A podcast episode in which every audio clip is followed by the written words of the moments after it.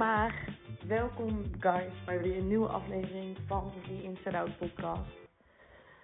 Ehm, het is letterlijk tien voor twee s'nachts, maar ik voel ineens heel sterk de inspiratie om ehm, een podcast op te nemen over het thema ehm, angsten en in je mind zitten. En dat is een thema wat de afgelopen dagen heel sterk naar voren komt. En waarvan ik het idee heb dat ik het met jullie moet delen, omdat jij die nu luistert er wellicht wat aan hebt. Um, ik merk dat het enige wat ons in de weg zit in het dagelijks leven, qua uh, wat ons er, ervan weerhoudt om, ons, om onszelf goed te voelen, is onze mind. En ik merk dat zo hier en daar heel veel mensen moeite hebben um, met het loslaten van bepaalde gedachten. Uh, het loslaten van het denkende brein. Het loslaten van um, het stukje rationaliseren. En um, ik merk dat dat ook vaak de uh, hoe, ga ik dat beste verwoorden? Dat dat ook vaak de roadblocks zijn. Um, naar datgene wat jij echt graag zou willen. En ik denk dat het zo belangrijk is om vaker jezelf de vraag te stellen: um, doe ik dit omdat ik denk dat het goed is voor me? Of doe ik dit omdat ik voel dat dit op dit moment juist is voor me. En ik denk dat wanneer je, nou zeg ik letterlijk, ik denk, maar um, ik weet dat wanneer je meer gaat luisteren naar je lichaam en meer gaat luisteren naar um, wat, op, wat goed voelt voor jou. En um, stel jij hebt in één keer heel sterk het idee om uh, niet naar de sportschool te gaan en in je bed te gaan liggen. Je hebt heel sterk het idee dat je lichaam dat compleet um, aangeeft aan jou. Maar als je dan weer in je brein gaat rationaliseren en denkt van nee, maar ik heb bij mezelf afgesproken dat ik dit en dit moest doen. Dus ga ik nu naar de sportschool. Um, het maakt in principe niet zoveel uit wat je doet. Het gaat erom dat het belangrijk is om meer vanuit uh, die intuïtie te leven te leven. Um, om meer vanuit uh, de seintjes vanuit jouw lichaam te leven. En um,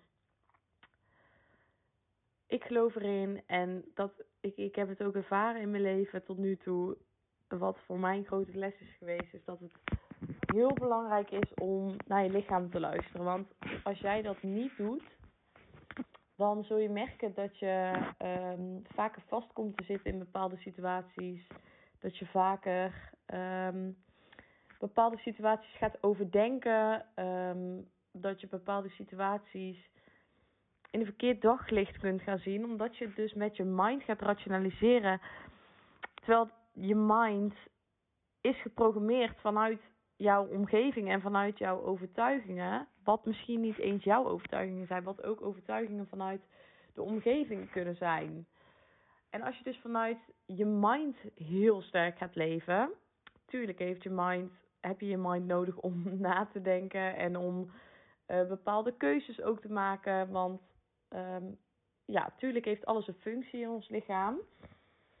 Maar ik bedoel meer te zeggen van wanneer je vanuit je mind gaat leven, dan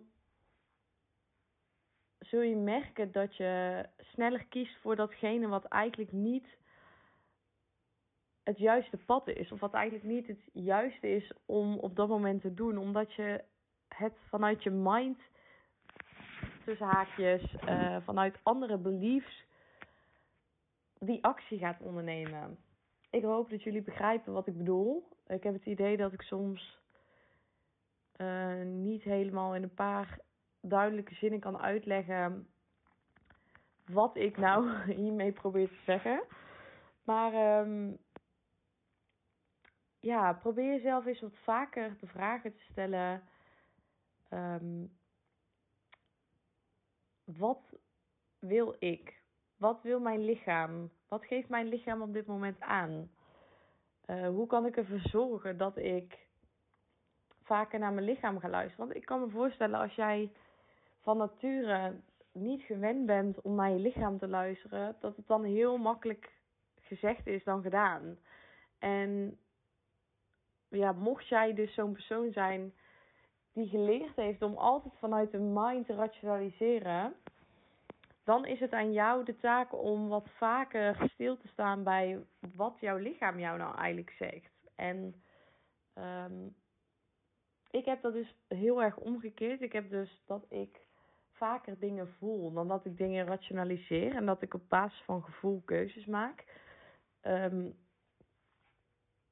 maar ik merk wel dat wanneer ik de keuzes heb gemaakt op basis van mijn gevoel, dat die keuzes vaak wel in alignment waren met de keuzes die ook het beste voor mij zijn.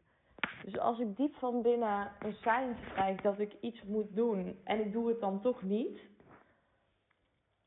dan gaat er hoe dan ook een moment komen dat het ontploft en dat het dan nog harder is om die keuze te maken die ik eigenlijk al eerder wilde maken. Maar omdat ik het dan in mijn mind ging rationaliseren en romantiseren, ehm, heb ik daar uiteindelijk niet voor gekozen. En dat komt omdat die mind vaak jouw gevoel en jouw lichaam kan overrompelen en kan overrulen. Dus die kan letterlijk de overhand nemen op dat wie jij werkelijk bent en dat wat jij werkelijk wilt.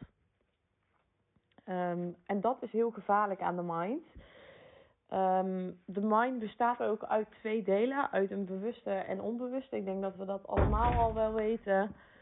Um, en jouw mind is zo slinks dat het gewoon precies weet te vertellen.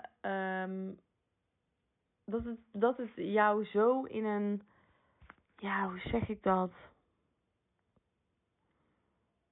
Dat het jou zo in jouw beperkende overtuigingen en gedachten en geconditioneerde um, meningen wilt behouden, zonder dat jij het doorhebt. Dus mocht jij jezelf herkennen in bepaalde gedachten, in bepaalde um, situaties die je niet helemaal los kan laten, stel jezelf vaker de vraag: wat geeft mijn lichaam aan? Wat um, zijn deze gedachten wel van mij?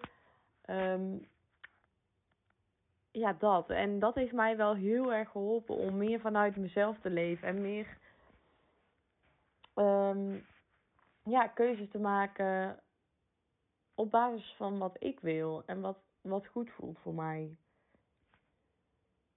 En ik geloof erin dat vanuit daar alles op zijn plek zal vallen. En dat ja, je mag er dus echt vertrouwen, vertrouwen op.